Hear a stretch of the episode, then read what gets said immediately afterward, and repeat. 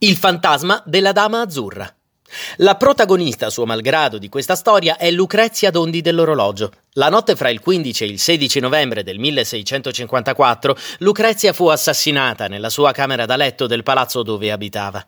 A Padova si fecero congetture, si ipotizzarono i nomi dei probabili assassini, finché proprio al marito venne in mente che a palazzo girava tal Attilio Pavanello, amico di Roberto, il figlio maggiore della coppia.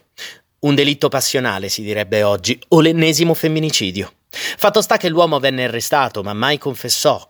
Come succede anche oggi, ahimè, anche lui, dopo pochissimi anni di carcere, uscì libero come l'aria.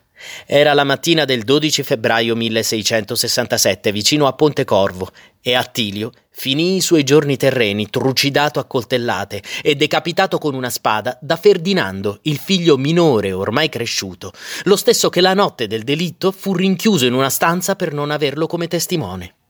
A questo punto sorge spontanea una domanda. Ma se Lucrezia è morta a Padova, che ci fa il suo fantasma nel castello di Battaglia Terme? Ebbene, dopo il delitto tutte le sue cose, dai gioielli agli abiti, compreso un pezzo del pavimento con ancora tracce del suo sangue della camera dove fu uccisa, vennero portati in quel castello, fatto costruire dal suocero.